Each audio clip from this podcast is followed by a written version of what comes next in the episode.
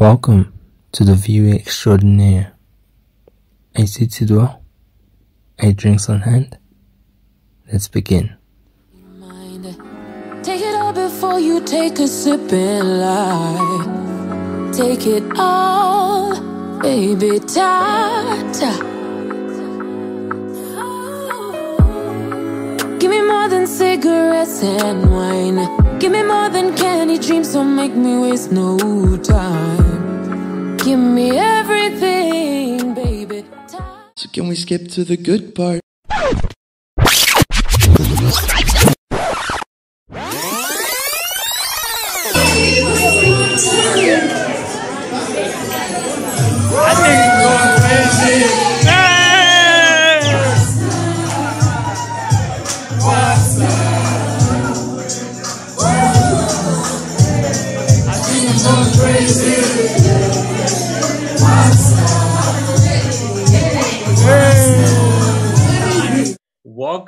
To another episode of The Breakdown. We are back for another year. Okay, this is the second episode, but yeah, we are back. And today we will talk to a small town girl chasing a dream all the way from Queenstown. She recently released her debut project this year called Ngoku, and I had the pleasure of actually meeting her. It's the first artist I've ever met, by the way, because most of the time it's been on the internet. So I've had the pleasure of meeting her, and now you get to meet her as well.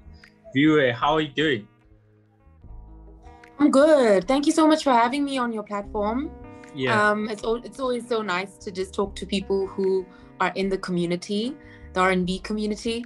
But yeah, I'm good. You know, I'm I'm I'm tired. It's been a long day, Yeah. but I'm good. I'm in a good place. How are you? Um, I'm great. I'm great. It's just a bit cold out here, but yeah, I'm great. So you're from a small town, Queenstown, and um, there are not a lot of R&B stars or generally entertainment people over there. You know, um, maybe in the small cities and the smaller metros, I would think of Silk Slade, Angie Santana, Cindy Messina, but that's about it. You know, um, you once said that Queenstown is not a great environment for creativity. You know, uh, what are the issues in detail, and what are the possible solutions for it? Um, I think there are a lot of creative people in the Eastern Cape in general, right? I Yeah. think um, you'll find them everywhere. But I think we all kind of migrated to Johannesburg for better opportunities um, because the intimate entertainment space there is pretty rigid. I, I wouldn't say you can't make it, but I think you probably have to make it like in a specific industry, almost maybe house or or uh, Mapiano now or Oh, yeah. On some level, you know. And there are some, you know, vocalists who lend their voices to those genres and enjoy those genres. But I think for an R&B girl who who loves, you know, the romance and the the crooning and that kind of thing, it's a little bit difficult. I mean, if you're not a Zahara or a Uh-huh. Simphiwe Dana or a Thandiswa Mazwai who are in their own rights huge Xhosa artists, right? um if you're not there if that's not your lane like if you're trying to sing r&b like it's very difficult and i knew that you know i knew it because when i was in queenstown it was a high school experience and whenever i would perform in, in high school plays or high school uh, variety concerts which we used to have back in the day um, i'd probably be one out of 20 girls singing a song that's r&b based or soul based. So it was kind of obvious from the point that you know it's not necessarily a conducive area. What i think needs to change i think we need to start looking at our smaller towns at the spaces that we come from differently as artists as business people.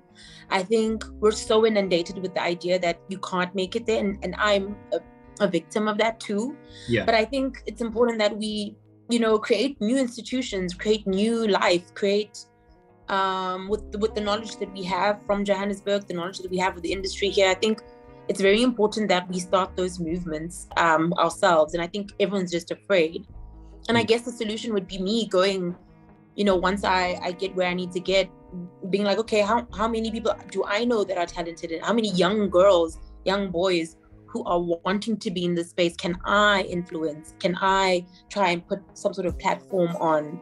Um, but I also believe like I can't give what I don't have. So it's it's really about getting there first and then I will definitely, definitely do my best to bring out that in the Eastern Cape as well.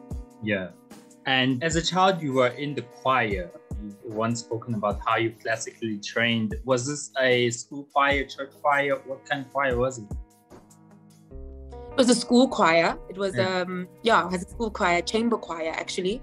Yeah. Um and yeah, I was I was a pivotal part of that choir. We mm. actually recorded an album. Serious? Hilarious, but beautiful. Yes, yes. Yeah. So you're not not a stranger to this, you know. no, a- no. I mean, I, yeah, but I mean, chamber music is so different. Like, it's about you don't like imagine the churches, like the Catholic churches, the boys singing. You know, when the the boys yeah. singing soprano and it's clean and there's no there's no like nothing complicated. It's just really clean. And it taught me how to breathe. It taught me how to like pronounce words. It taught me discipline. Mm. Um, what I need to drink before I sing, what will make my my voice better on stage. It helped me with nerves. Like once I get on stage, the nerves go away because of that training. So yes, I'm a I'm choir girl from primary all the way to high school. Yeah, classically trained. Uh, what, what were you taught also in school? Yeah, so I did music as an extra subject, you know, oh, in high school. Um, yeah, I was selected as one of the singers. There was two of us, yeah. and some people did piano, some people did, you know, violin, but we did vocal. And um, yeah, I used to have a class every week where I'd go and do my scales and sing Bach and sing Mozart and enter uh, competitions. I Eisteddfods. Um, and yeah, I mean, th- that was really my life in high school. One of my extramurals was, you know, going and, and going to class. Like while people are going to English or maths, yeah. I just go to the back and and go meet my music teacher who I really think like was one of the most pivotal people in just mm. allowing me to nurture this the voice, you know? Yeah. And a big inspiration for me till this day. Yeah, and you've spoken about how you entered and won competitions at what age was that? And um, you still remember the name and how it went? The competitions. Yeah, the singing Yeah, yeah, no, definitely. So we had uh, inter schools competition. It was called the Eisteddfod, right? Yeah. And every single year, from grade eight all the way to grade twelve, you could enter, and there were different categories, whether it be poetry or art or an act or yeah. whatever it is that you felt like you were good at you could you could compete with all the schools in the eastern cape and i did that from grade eight you know oh, i started with yeah and i started with silver all the way went up to gold and our choir got platinum um almost every year oh, wow. so yeah so so so it was really it was really like a great experience just to hear what was happening in other schools how other people were singing but also just the the competitive the competitiveness rather yeah. um, of music, which I liked. I was like, oh, okay, cool. Let's let's duel and let's see like who you know will crumble under the pressure. And I suppose like that's something I've carried with me till now. Right. Yeah. You've once said that your cousins are actually the people that introduced you and made you love R&B. Are you still close to them? Sadly, not that much. Um, so I, when I was growing up, I grew up without my mom and my dad. My mom was working. My dad, I kind of only met later on in life. Yeah. And I was with my aunt at home in Queenstown. And we had a number of cousins who would come and just babysit, you know, and just make sure that we're fine. And because it was quite a lot of us, a lot of us cousins, young cousins yeah. who were there. And the younger cousins, um, and even um, one of them actually passed on who lived with us. Mm. Um, Sorry. uh, but but a lot of them would come and they would just be sitting there like crying over boys. And we'd all be like you guys are so weird. Why are you crying over boys? Like you know? Yeah you didn't and the songs understand they it. were playing and the songs they were playing was so sad. Like i just remember what's that song uh, by brandy? Have you ever? You know yeah. i remember have you ever being one of the first songs i've ever learned. Um or who's this i used to uh, what's the song? It was a group all for one. All for one um yeah sort of old school old school r&b r&b yeah and and because i think i linked the emotion to the song i appreciated it more. I was like oh i like this genre. Yeah. You know, it wasn't like any other genre. You know, with rap, you it was kind of always aggressive, and I loved rap in its own way. But Mm. R and B spoke to my softer self. It took it lied to me. You know, it told me that there's a guy who's gonna love me forevermore, and I was like, yes, you know. yeah. Um, and all of these artists I met and I heard through, you know, them crying, them lamenting, them being picked up, you know, outside, and all you're hearing is Jodeci, you know, and it's like, yo, the guy who's coming to you is listening to Jody C. and and I love that community. I just love living in that bubble, you know. So yes, kudos to some of my cousins who, you know, I'm still, I'm still, I do talk to them. I do, I do say hi here and there, but they're doing their own thing. But the biggest one, the biggest influence passed on, and I'll always like give her that. Like she really did introduce me to the singers, you know, the the people who wrote from their hearts, you know, the Yeah. and and I loved it. Yeah, and I noticed that you you hardly talked about you know siblings or fatherly figures in your life. Uh, it's mostly about your cousins and your mother. Were those the people that you mainly grew up with? Yeah. Oh so yeah. I grew up, yeah, I grew up pretty much with my cousins, and um, shout out to my cousins, the ones my age.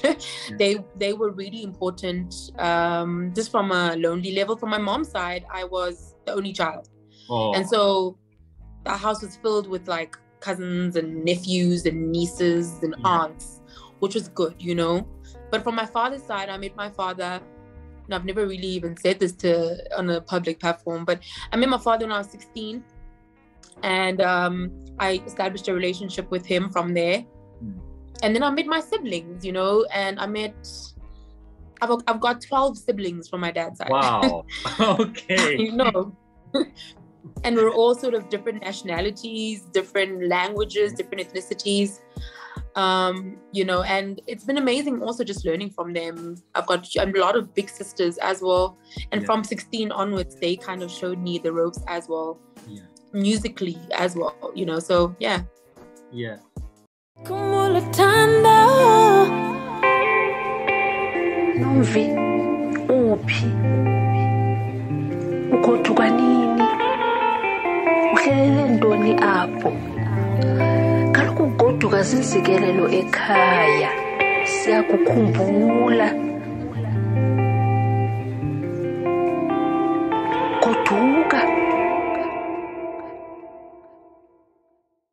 You've said that your mom initially she was not biggest supporter when it came to music, you know. Um, why do you think the older generation is like that? Because I think everyone can relate to it, you know. And do you think we'll be better? Do you honestly think that you know us, you know, your your maybe your circle or people? Do you think we'll be better in helping our kids, you know, uh, embrace their creative sides? Yes, I think we're gonna be better. But I think we're gonna have to show them. You know, I don't think it's gonna be a thing of like, oh no, you can do music, but there's no one in the family who's actually done it successfully. I think that was the biggest that was the biggest thing for my mom also was like all of the examples I have of musicians, they're all like druggies or they've been cheated out of their monies or they're dating, you know, too many guys or like there's this whole stereotype. And I mean, my mom grew up on Brenda. My mom grew up on, um, you know, all these really older South African artists who Yeah. now, when you think about it, you know, like Brenda's discography is huge, but she's no longer here. And that's one of the fears she had. And that's the, and you know, because the creative arts do have that bad, you know, Yeah. omen on them. Um, but I think we can change it. I think we are going to change it. But I think it takes guts and it takes bravery and we have to actually do the thing. I think kids learn by imitation, they learn by what you show them. Yeah. And I want my kids to also have that option, not just as a dream. You know, a lot of the times we always think just because you're creative, it's a dream. It's not Yeah. your life or your work Yeah. or something sustainable and strong and has foundation. And I think it's up to us to show them that. And I think we are. I think we are. I think even just you, like in the fact that you have started a platform that I don't think ever existed ever. You know, um, I mean, you have your, you, a few of them, but where people, where you actually look into R and B in the way that you do, Yeah. That's content that is not being, you know, it's not as Okay. you know what I mean? So your kids are gonna look at you and say, My dad did it. You know, my my dad has a whole entertainment, you know, leg where he spoke about something he loved. And it's not just something you still were dreaming about and sitting on the couch thinking about, you know. So yeah, I think we're gonna change it, but I think we're gonna change it because we're doing it and it's hard and we're doing the hard part. Yeah, you know? and I'm so glad that you eventually managed to get your mom on side, you know, because she was also an YouTuber, you know. And so you moved to Jozi in 2011. After matric, you were coming here to oh. come to varsity, and then you did your honors later on. So what course did you do again? I did media studies. Oh, media studies. Yeah. I'm actually doing my master's now, Oh, yeah? enough, in communications. Yeah. Yeah. And then also, what changed? You know, uh, I think you've spoken about how part of your mindset changed when you came here to Joburg, you know. So like the vendetta coming to Joburg, like I had to trick my mom and my dad to say like, yo, I'm coming to study media. Like I'm gonna be in the media industry and I'm gonna have a job and I'm gonna, you know, be that um that daughter that they wanted. Uh, but I also knew like I had to strategically put myself in a place where I could make it as a musician as well. Yeah.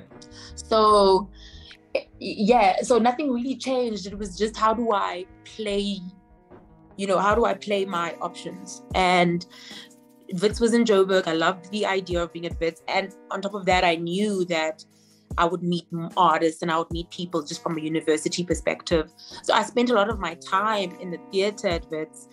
Um, I spent a lot of my time, you know, I, I I spent a lot of my time in in musical like spaces, even though I was doing this media thing on the side. So Yeah.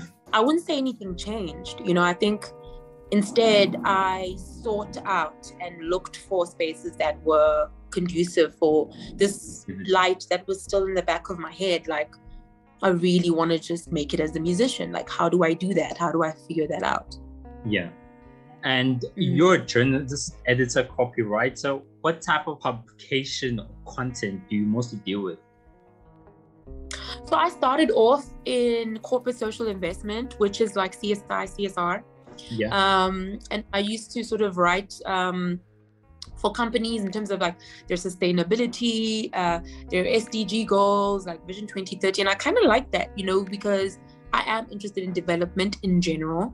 I don't care how it looks. I love seeing communities develop, um, and I love, you know, holding power into account. So I really enjoyed that.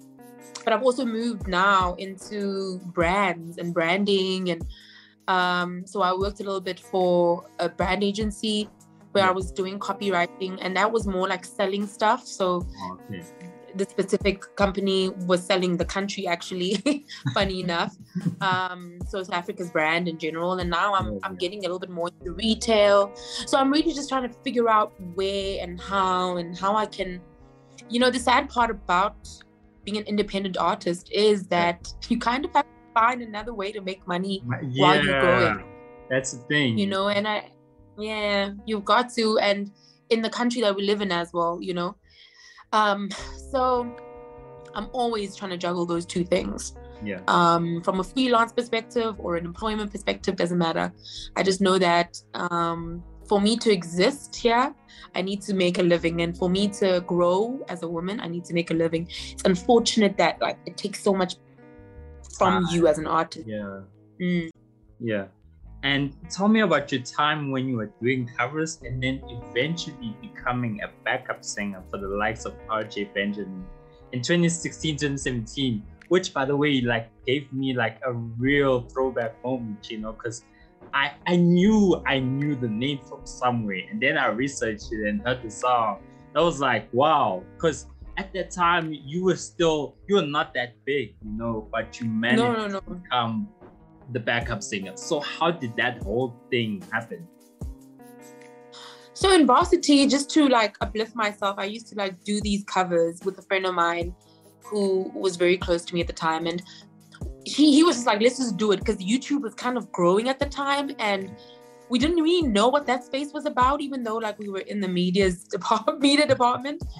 But um, I decided to do like covers. And, and and as I went, a few people like sort of reached out. But then I met through my sister who was sending this video out, um, few videos.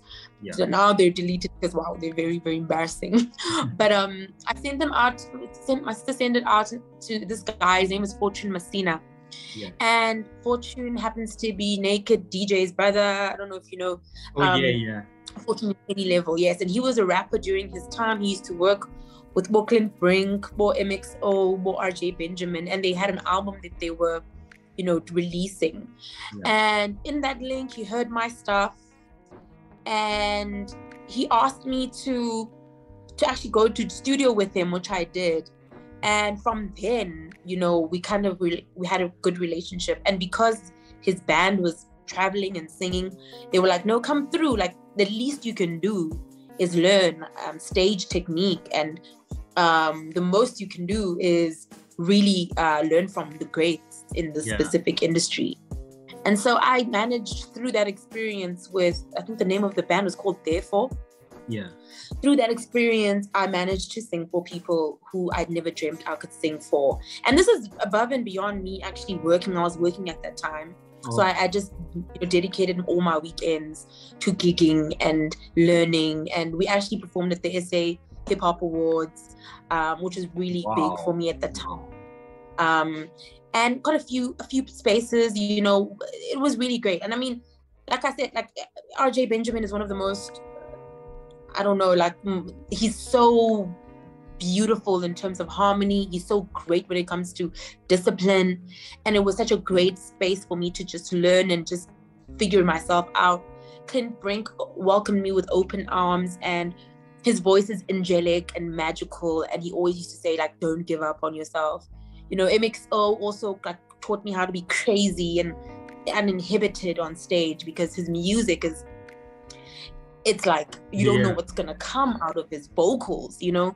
So they didn't know that I was learning so much from them. I was in the backpack, you know. yeah. So that's how all of that kind of happened. And, and I, I don't even know if they would even remember me at this point, but I, I, I would really hope, I would really want them to just know that indirectly, you know, they they really taught me a lot about stage, a lot about hunger, a lot about all the things that, you know, make up a good musician.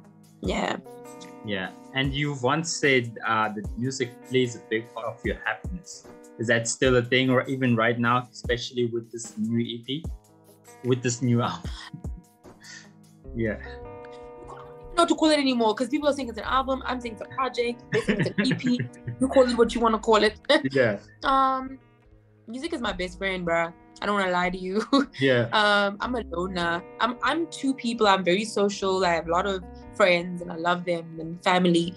But when I get home, my favorite thing to do is listen to soul, like old school soul, Yeah. it, or R and B, and um, all, all kinds of music. Actually, if I'm if I'm being honest, so also I love hip hop as well. Um, yes, music makes me happy. Music makes me happy. Singing makes me ecstatic. Yeah. Um, singing brings me joy. Music makes me happy. Um, and I know it sounds cliche, you know, and I know, you know, a lot of artists say that, but it's my best friend. It's it's where I get advice. It's where I get to cry. It's where I get to sleep. I sleep better with music on. Mm. I I feel better when music's on. I'm a better person. I'm a kinder person when I'm listening to a song I like. Like so, it does influence me in those ways. I don't think anything else can influence me in that way. Yeah. There's a saying, right, that in the music entertainment industry as a whole, Yeah. is a young man woman's game. You released Ngoku as a sort of an ode to your 20s, a goodbye anthem to your 20s. Yeah. Yeah, speak, speak to me uh, more about that. Um, I I've always wanted to release an album, and there's been a lot of endeavors for me to do that, right? And a lot of them have failed. Yeah. Um, 22, I tried. I released two singles. It goes without saying, and Yankaza. Yeah. Um, but looking back, I realized that all of the things that didn't work out, it was because it, that didn't work out because I didn't know what I was saying. I didn't know what I was talking about. I was Wow. singing to sound good, you know, and Mm. And I knew like if I was going to really like delve into music, I'd have to have some sort of experience of life. Yeah. I'd have to have something to say. I'd have to, you know, respond back to my experiences. So it gave so so so from those experience from that, you know, experience, I I decided to sit sit back as a writer. I, I decided to sit back and evaluate how I was feeling. Um, what, what was making me unhappy, what was making me happy at the time. And so I knew that I needed those experiences for Ngoku. And I didn't even know it was Ngoku at the time. You know, I, I didn't know what it was going to be, but I knew that it had to be real. It had to be my story. It couldn't be fake on any level. Yeah. Um, because again, like it's it's gonna stay out once it's out. And I don't want to ever look back and regret anything, you know. So I get it. It is a young man's game. I think music in general is a young man's game, and I did I did do the due diligence of a, being young and doing that, but I knew it didn't have substance for me. I mean, I I couldn't write better. You know, I couldn't think better because I didn't have the experiences. Mm. I didn't have heart, that much heartbreak in my life. I didn't have. I didn't live. You know, I hadn't grown into a woman who has opinions. You Yeah. know, I didn't read I didn't mm, explore enough. I didn't travel enough. And there's never enough, right? But there's just at least something that you can say, okay, I'm contributing this because of the of how I'm feeling. And I I, I knew that was gonna be important. So Ngoku is an ode to my 20s. It came out on my year in this year for a reason, you know. Yeah. Came out when I was done with that Viwe. That Viwe no longer exists Yeah. um she The only exists on one. those songs yeah you know what i mean like Yeah. i'm no longer that heartbroken i'm no longer trying to be brave and you know in Yeah. a relationship and not care i Yeah. care now you know um but there were parts of me at 20 that didn't. There were parts of me at 20 that did. There were parts of me at 20 that were asking what's love? Like i don't get it. There were parts of me at 20 where i wanted to go home. You know mm. I, I just hated that i couldn't figure it out you know? There were parts of me that were ready. There were parts of me that weren't. And I, and that reflection happened as organically as it did. And i'm happy about that you know? I think the next album is going to be is going to be wild because now i kind of understand what needs what it needs from me. And i am not just this you know creative sitting in a room trying to figure out things. I'm living my life. Yeah. you know i'm i'm noticing things about life. I'm opening my mind to different thoughts and different theories and ideologies and singers yeah. and those are the things that are informing me and i'd rather be informed by that Yeah. And you spoke about next album. You know, there's a saying that you have your whole life to make your debut album and you have a year to make your second. you know, so yeah. yeah, it took like 10 years to do Ngoku, so i get you Yeah. yeah Two. You said you love me, but it's two strokes. You got me crying over two strokes. Two strokes. Hey, you, you, you, you. You came over for two. Was Two Strokes a symbol of your rebellion from your quiet, calm, and pretty face mindset in your life? Because my brother, I was listening to Two Strokes and she was like, yo, damn, she really went in. you know? Man, I think yes, yes. Um, I was so afraid to write two strokes. Even in studio, they were like, "No, go there, go there." And I was like, "No, they're gonna think I'm a crazy girl." They were like, "No, Yeah. girls go through this, right?" Yes, I think I grew up and I was told all you have to be is quiet and pretty and obedient and submit and, and submit, and a guy is gonna love you. And that's just how it works, you know. And you know, I tried that And damn, that sucked because I found myself, yeah, it's like I, I found myself like in someone else's body. You know, I couldn't even feel like a woman. I couldn't say anything back. You mean all I have to do is be pretty? That's boring to me. That has no energy. That like it every there's so many pretty girls. Like why don't you just go there? So two strokes is really like even with you know drifting. If you think of the video, Yeah. of drifting. I'm smoking and I'm drinking on live ca- on camera. Like for a girl, Yeah. Queenstown, like, like people are like we didn't know you smoked. That's the first thing they said to me. Um, we didn't know you drank hard liquor, you know. And I was like, that's what you got from that. You didn't even see that whole storyline of somebody yeah. who- is pretty much you on any day as a woman. You know for a fact if you've been like ghosted, you're gonna like find your vice you know, and you're gonna try and and I'm not saying it's a good thing, I'm just saying it's real.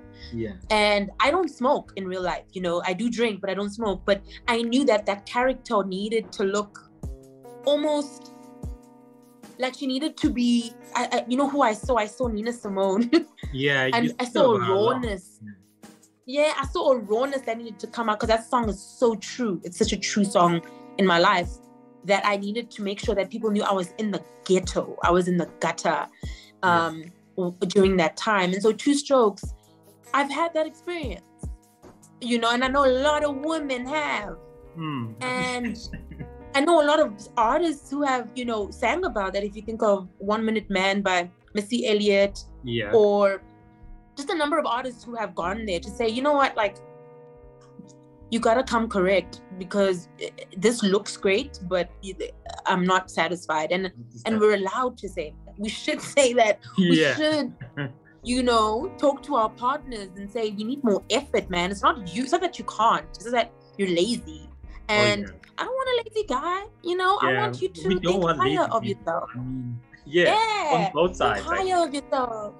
on both sides. yeah. Exactly. And even me, yes, even me. And, and I mean, men always sing about women and how mm, lazy Yeah. they are, or Okay, yeah, they rap right. about, You're right. you know, so it's not, you know, so, so it's not, it's not necessarily like a, a diss track. I'm not Yeah. dissing you guys. I'm saying that exists, that reality exists. And the more we keep quiet and act like we don't, we don't deserve pleasure as women. I mean, even Rapture speaks about Yeah. pleasure. Pleasure is so important to your well-being as a human being, and we need to fight for it. And and and that's what that song was. But also, yes, definitely rebellious song. yeah. Um, excited now because I'm I'm sort of shooting the video soon, and it's gonna shock a lot of people as well. But I think that's Can't wait for that's that. important. that's important. It's important for me to to bring life into like our daily experiences Yeah. because we, we you know what I mean? Like there's so many things we can sing about in relationships. It doesn't always have to be like he hurt me or she hurt. It's like mm, no, actually two strokes. yeah. Like please, you know what I mean? There's so many ways in which we can approach things. So Yeah. I also wanted to showcase that. Yeah. Yeah, so drifting is a true life story, one where the relationship was on the brink of collapse and decisions had to be made. Decisions are something that you really struggle with, eh? Absolutely. Hmm. Um, I mean, uh, you know, when you when you when you kind of know a lot, Yeah. and, and I'm not saying I know a lot because I think I know nothing. To be honest, to be honest, like I know nothing. There's so much to know. But when you know a lot about yourself, like you know, there's this part. I'm a Gemini, so there's two parts of me that are always like fighting. The one is very logical and she can write it down and she gets me. She's like, okay, so if you go this way, it's gonna be like this. This is guaranteed. Like this is what the stats say. Yeah. But then there's this empathetic side of me, this side, who's like, but you're human. Like you're gonna make mistakes. Like forgive yourself, move on, forgive the next person. Yeah. You know, um, life is short. Like if this makes you happy, stay. You know, give people give people chances, try. And so these two like these two voices are always like in my head fighting for space Yeah. and that really makes it hard for me to leave or make a decision like abruptly because i can actually on some level argue for both and be like, actually, on paper, you're not a great guy. On paper, you don't call. On Mm. paper, I see you once a year. On paper, you are cheating on me with five girls. But on the other end, I'm like, but you're like, you're in your 20s. Mm. Like, you're a kid. Like, you should be living your best life right now. Yeah. Um, but when I'm with you, you show me love, and I feel good about that. And um, I know your whole history, and I know that you're a good guy, you know, and there's something to be said about that. And so, like, when are you gonna leave? When you can actually, like, Yeah. you know, you know, have compassion and still have logic about the situation. But I think once I learned boundaries, once I learned like like future like Viwe, what does future Viwe want? I had to make a decision. I have to make decisions. You know, I have to like sit down and be like, okay, pros and cons. This works for me. This doesn't work for me, and I'm going this direction, no matter what this other voice is saying. Yeah. So, yes, drifting is a true life experience, but it was a decision making experience too. So it was very, it's a very like important song for me because I actually stood up and I was like, man, you can't make up, uh, you can't make up another argument or in your head about how you're feeling, like how hurt you are, how sad this actually is, how the fact that you're sad 100% of the time should count for something Yeah. you know whether or not you see the goodness in this guy like whether or not you see the goodness or the future or you don't like right now sis this is not it you know and so so i had to make a decision but yeah that's basically how my mind kind of works Yeah. I'm I'm really enjoying this, by the way. This is a dope same same for real. great Okay. questions you done your research damn. Um so at the at that point of drifting was it the same stage in lockdown where you were alone isolated? Had you already left the relationship? Yes. I went into lockdown with the breakup like leading me into it. And i had like no real outlet yet until i got the beat. And when i got the beat and i remember like i wrote drifting in a day.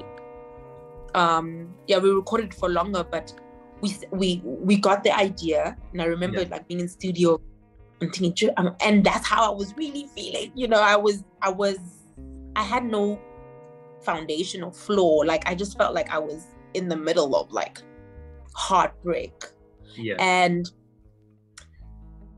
and we did uh, i remember just us chanting "Dri- drifting away dri- drifting away," at the studio with with all the guys and they were like you gotta finish this and i got home and i poured myself a glass of wine and i wrote that whole song because i had i had just like i had just come out of it and i needed an outlet and there was no one to go to because we were in isolation.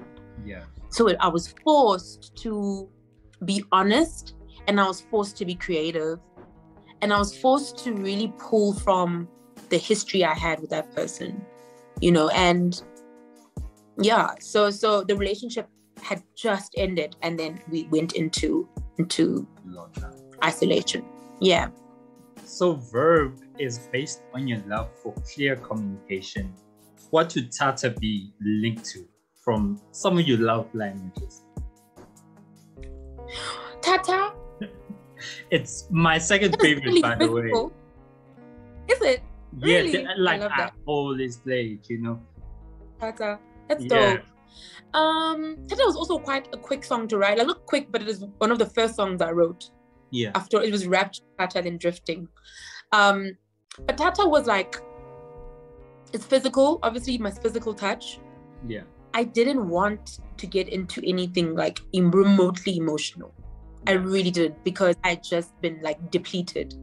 Um, and I dated this guy from drifting for about 10 years, you know? Wow. So it wasn't like I could just, you know, magically fall in love with someone else. I I probably can't fall in love.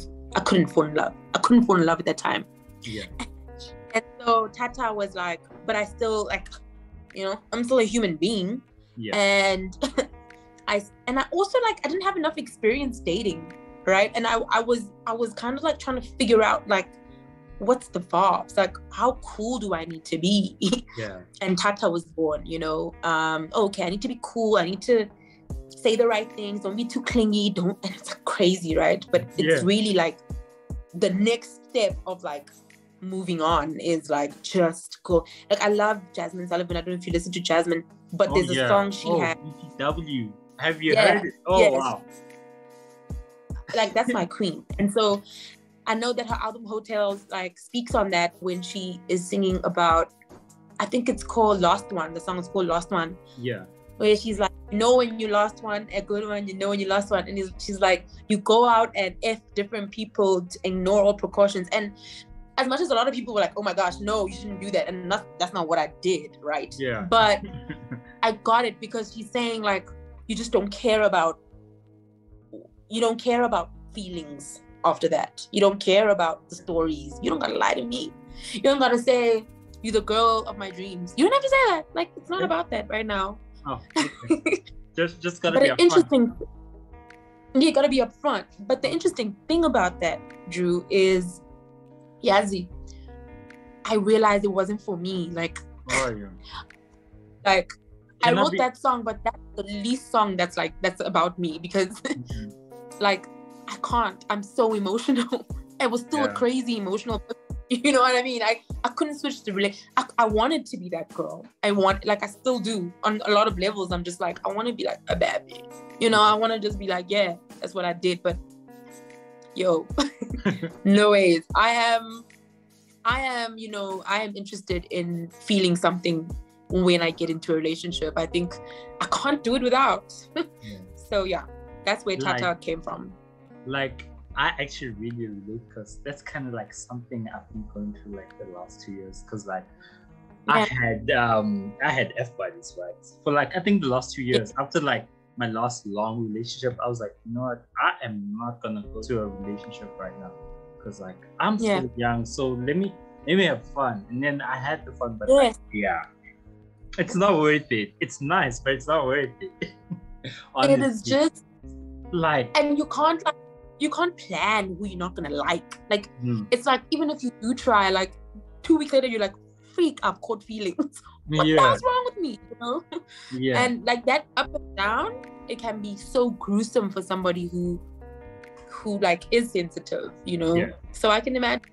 Yeah. So, in regards to what's love, which is my favorite, by the way, um, is what you're speaking of in the song and in other songs in the album, born from, as previously mentioned, your need for validation to be accepted socially and romantically. I wouldn't say it's that's the validation song. I think if I would choose a song that I wanted validation for, is probably Ngoku. Yeah. Because Ngoku is Ngoku is like the slap in your face. It's like, yo, you're gonna have to listen to me, and whether you like it or not. eh, But I really want you to listen to me, you know. yeah. so there's that. But I think with What's Love, it was really, I was, I was, I was um speaking to Link because I wrote, I co-wrote it with Lincoln, and we were both going through the same thing with the exes, where you know yes, I had broken up with this person, but they were still like wanting to be in my life. Yeah.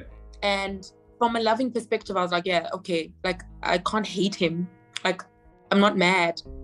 Um, I'm sad that it, it ended, but I can't hate him. But is it love? I don't think it's love. Oh, yeah. I don't think I love you. You know, I think. But then I, I thought, like, what is it then? Like, what? How does? How is it gonna feel when it does come? But I was also okay with this being curious about it. You know, I was okay with just finding like a new language around it. And what's love is really finding a new language, and that's why it's like question based. Like, it's like you know, um, like what's that second line? Um, if you've been in love for a minute, For a minute, tell me, what's the secret. Like that line is so crazy. Like you know, You know like- what I mean? Like, tell me something because I I clearly don't know. you know, like You know, our and- country. Sorry, I, in our country, it's like everything comes number connection. You know, it's like you're going around asking, "Hey, um, what's the secret? How did you get this?" You know. yeah. So it's it's really it's really naivety, and I always want to be naive when it comes to love because I think it grows and it changes and Yeah. you grow and you change but i always want to figure out like what makes people stay in relationships because also the relationships that i was hearing about from friends and sisters and guy friends. I was like what are you doing in this relationship? That does not serve you you know?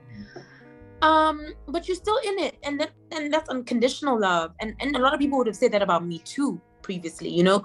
So we're all like sort of we're all sort of like like in this place where we think it's love it it sounds like love but is it? Like is it and should it be like are we old enough to be talking this way? Should we allow for people to just show who they are first before we get into love? I think love even the word and i i, I mean i think it's overused and i think it's abused. And i think Mm.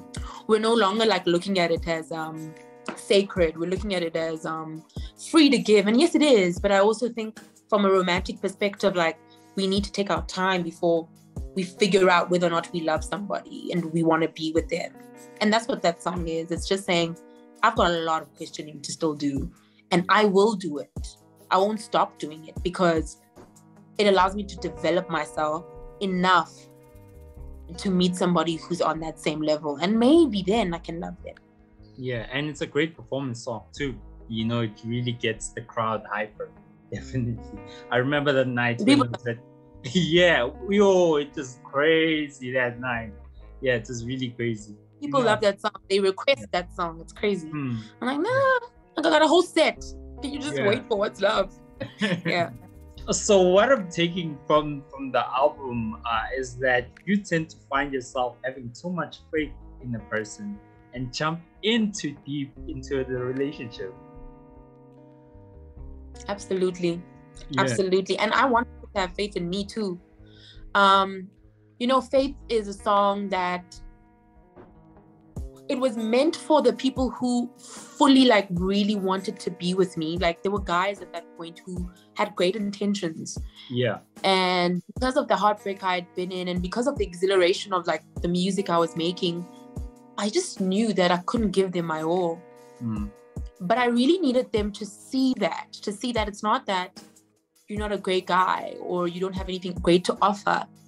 But I really need you to see that right now, I really just want to make, I want to be an artist and I don't need any distractions. So have faith in that, in the fact that, you know, maybe one day you will figure it out Yeah. but she needs to figure herself out first. So I really need you not to change. I really need you to just stay with me on this horse because you don't want a Viwe whose whose whose mind and heart is elsewhere. And my mind and heart is in music now. It's it, it is in making this dream a reality.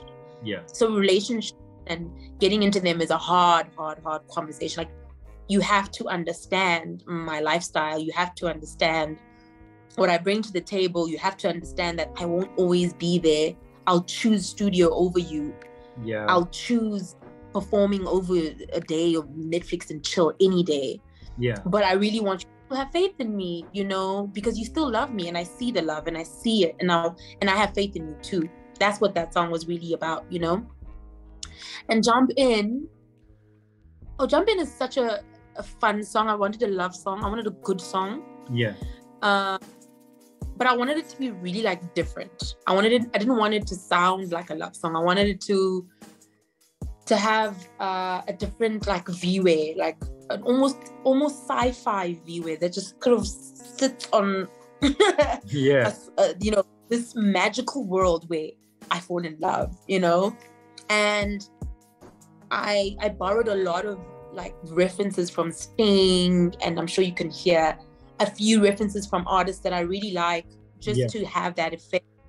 But I also, you know, loved Draper's verse. I think it was it was really good for that song. Yeah. Um and yeah, I mean Jump In is the only song I can say it has a silver lining and is like just close your eyes and be creative and and fall in love, you know. But yo, what a hard song to write. What a hard song Yeah. to take out of at that time, you Yeah. know? Ever since I've heard Rapture, you know, I've always told people that you have a bit of Beyonce in you. So like I wasn't surprised when you said that Beyonce is one of your references. Cause like there's a part of Rapture, I don't know. Um man, like you really sound like her. There's there are parts of Rapture and other songs. I, I thought I was the only one who could see it, you know, who could hear it. Yeah. Beyonce, oh my god, like Beyonce changed a lot of my life. Um Yeah. because when I was young, I listened to like Destiny's Child. One of Mm. the first albums I bought was Destiny's Child. Yeah. And I studied her. I used to sing every song exactly like her. Yeah. Um because I loved her runs. She could run from like the top to the end. And same with Jazmine Sullivan, like her runs. I always am like, how do I sing like that? And and of course, I think in a lot of ways, because of that, the obsession I had, it kind of like resonates in little parts of my performance when I sing.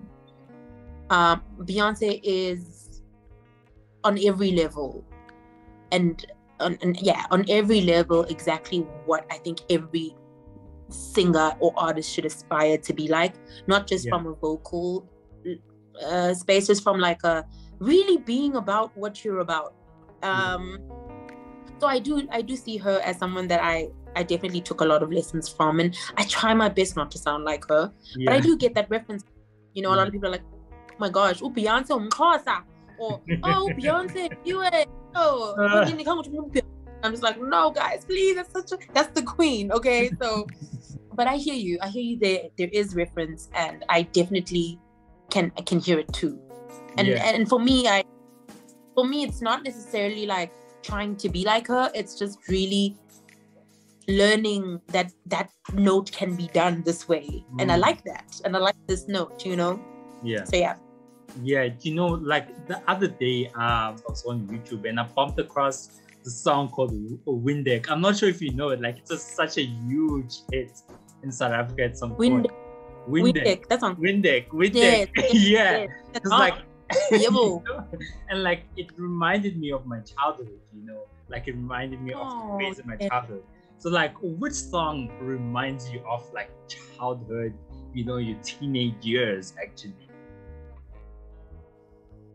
oh my gosh omarion Yeah. touch chris brown the wh- all of his yeah all of his albums Yeah. um oh my gosh beyonce uh dangerously in love Yeah. um who was I listening to? Who reminds me of high school? Ooh, it's a good question. But definitely like I loved Omarion. Yeah. I loved Chris Brown. I loved Usher. oh, Usher yeah. was somebody that I mean, I didn't even know what You Got It Bad was about at that age. But I knew, you know, like the vocals were crazy. Crazy. You Got It Bad. I sang it too many times for too many boys.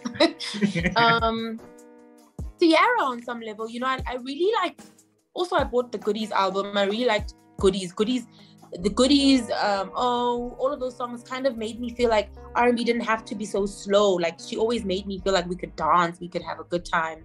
yeah. Um, yeah, those are the artists. I mean, I, I, the crazy thing there that you just asked is that what reminds me of my of, of my of my teen years. But when I was listening to music, yeah, when I was younger, I was always hoping for the future. Like I was, it was always Oh. for the future.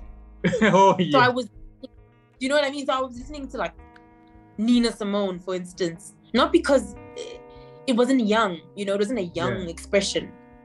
Um, Billie Holiday, not a young expression. Yeah. Um, Hill, Lauryn Hill yeah. is probably the closest thing to.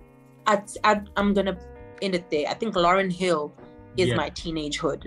The Yeah. miseducation of Lauryn Hill, that whole album Yeah. is my life. Like I know every song on like I know everything she says on that album.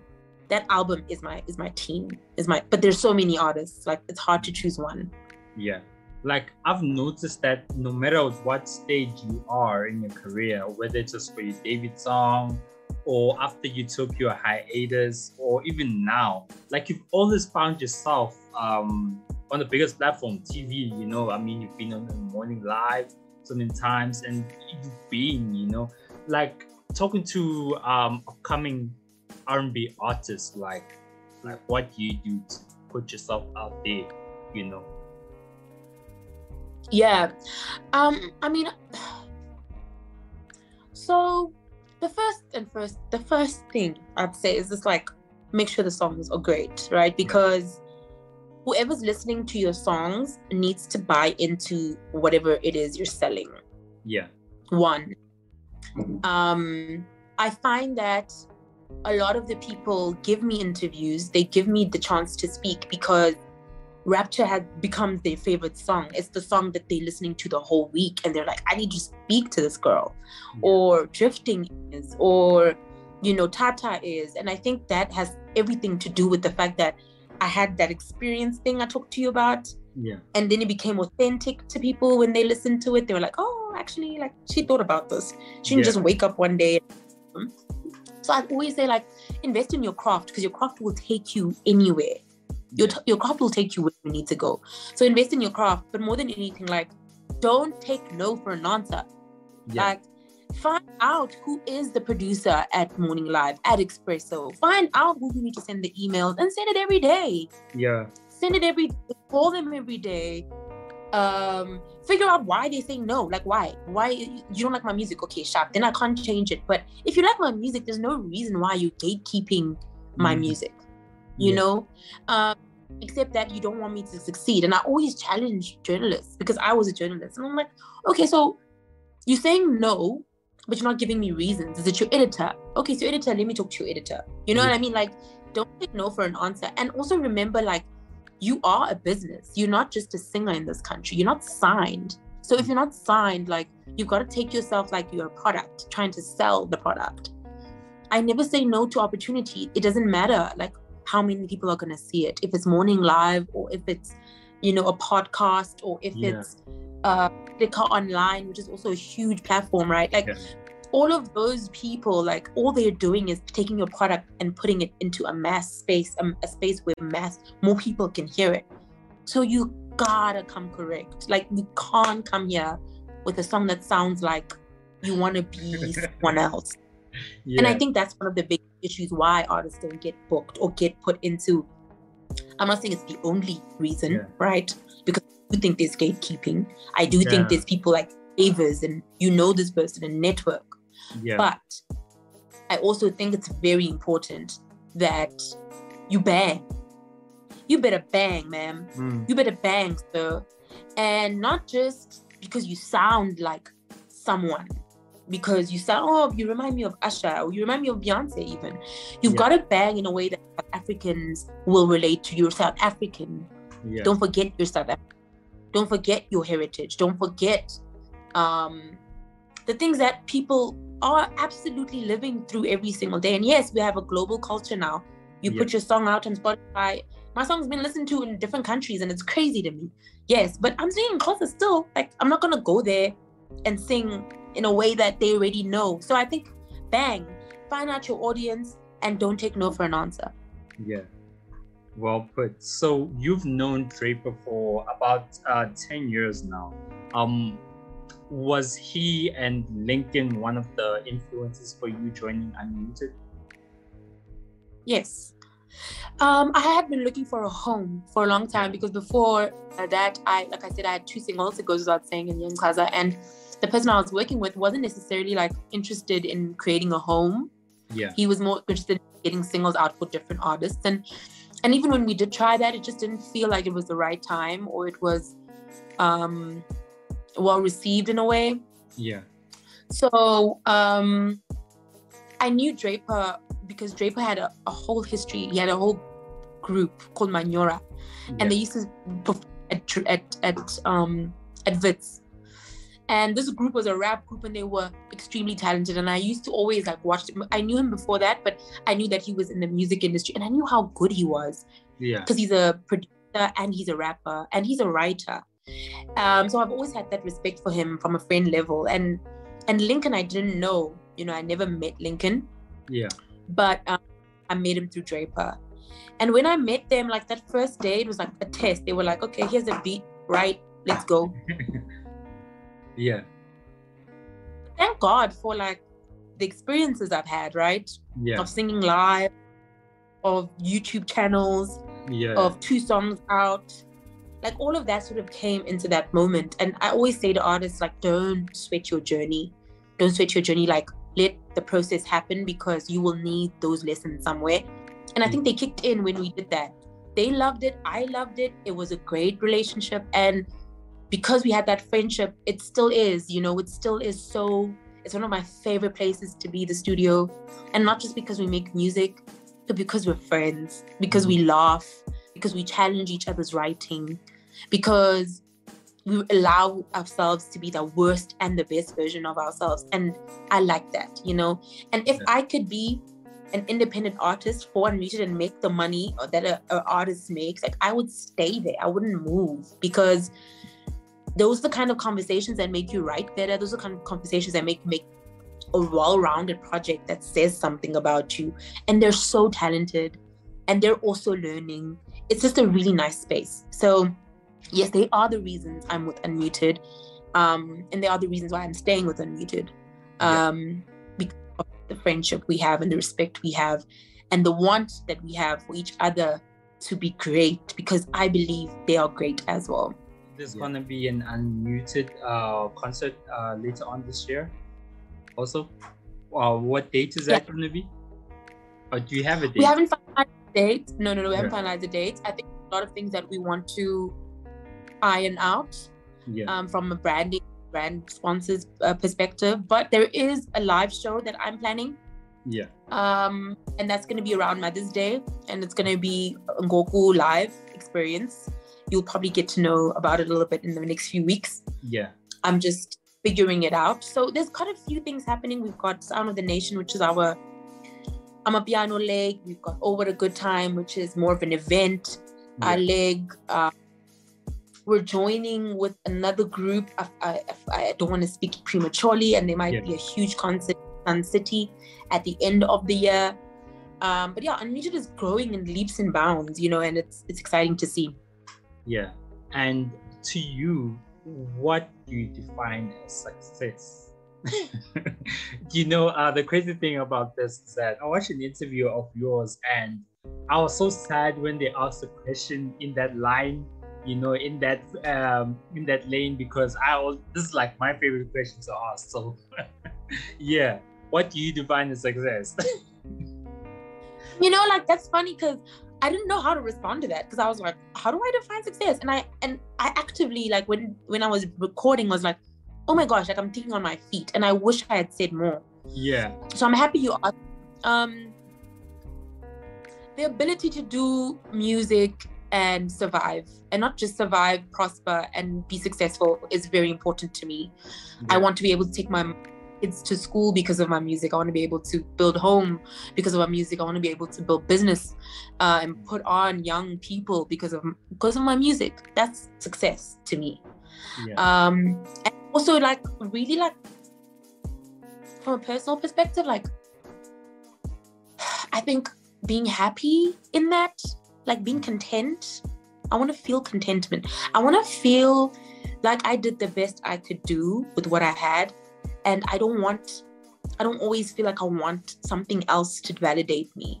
yeah. I don't know when that like happened, but I feel like happiness is right there. You know, it's right next to this dream of making music like a real lifestyle for Yeah. me, but also being happy that it, it is the way it is and, and not wanting being grateful for it, you know, staying in the gratitude and not allowing for my ambition to eat away from the experience and the and the feelings of happiness that may exist, you know. So that's success, bro.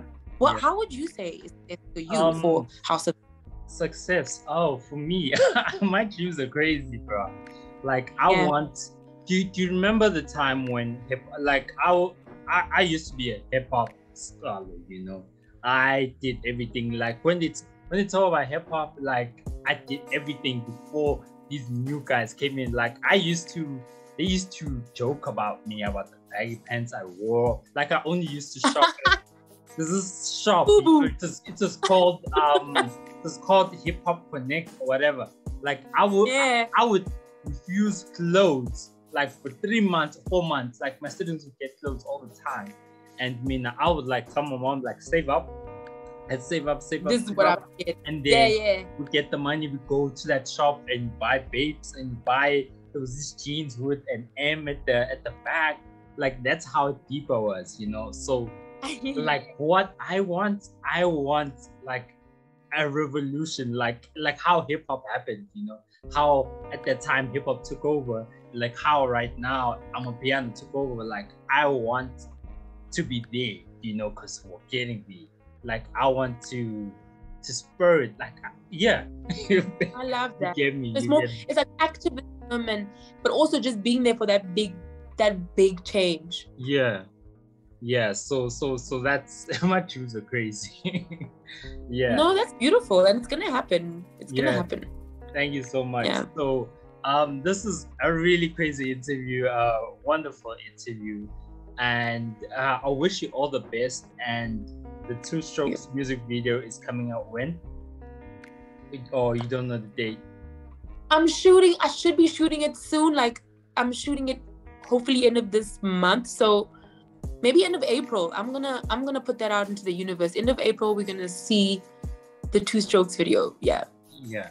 All right. Um, Yeah. This is the Viwe Ngoku interview, and uh, I apologize for the light, but then you just need the audio. Thank you so much. Uh, and yeah, this is another episode of the breakdown. Bye. Thank you so much. Thank you so much. Thank you, Drew. That was amazing, man. That was amazing.